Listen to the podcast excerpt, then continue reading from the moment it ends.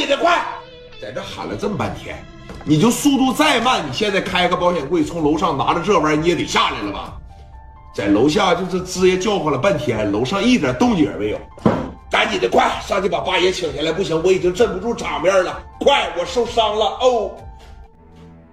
两个小兄弟刷刷直接奔着楼上就去了。来到楼上，把这办公室门啪的一打开，八爷，八爷，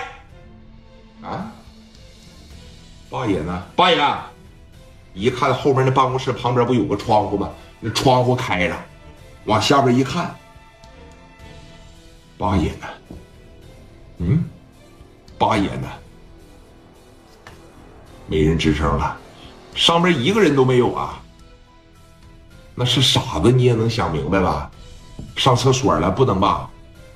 出去吃饭去了不能吧？跑了吗？把门叭着一关上，吭哧瘪肚子从上边这就下来了，啊！你说当了这么些兄弟，当了这么些小弟，我好歹也算是八爷身边的人，我还不能说毁我八爷的人设，给来了一句啥呀？八爷好像有事先走了，什么？小金子、小银子不还活着呢吗？有事先走了，不能是跑了吧？嘘，咱们知道就得了，可不能让兄弟们听着。本身现在咱在士气上就占了下风，要是让人知道老八跑了，八爷跑了，他们不得蹦高砍咱们呢？听着啊，李正光没什么耐心了，哎，往前这一来，小家伙事扒着手里边一撸。往他胸口上这一顶，顶小金子身上了。陈红光、朱庆华嘎巴给小银子这也一支上。我查仨数啊，老八出没出来？啊，那个叫什么老八的出没出来？干啥去了？让我等他多长时间呢？我那边菜都快做好了，厨师都打电话过来了，怎么就他妈下不来呀？啊啊！哐就一枪。啊？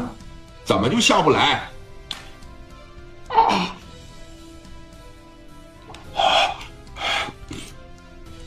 我不知道，不知道是吧？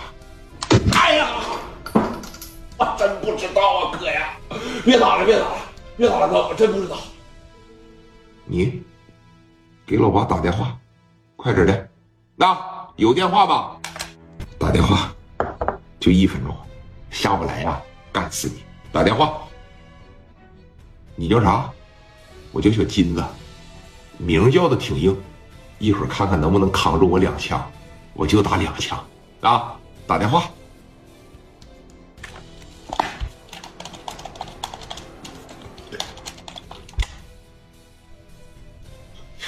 不接呀，我我再打一回啊，我再打一回。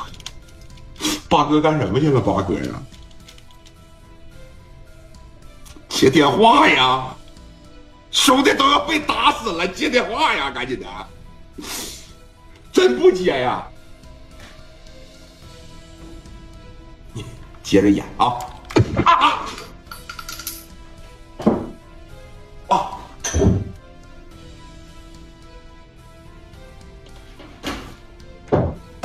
他都不如小银子，小银子还砍扛了两下子，他这一下子直接往小腿肚上一打，打个血肉模糊，直接晕过去了。紧接着这边啪嚓的又一撸上，对了，九四年的时候正是李正光敢干的时候，这太敢干了，那比在东北的时候都敢干。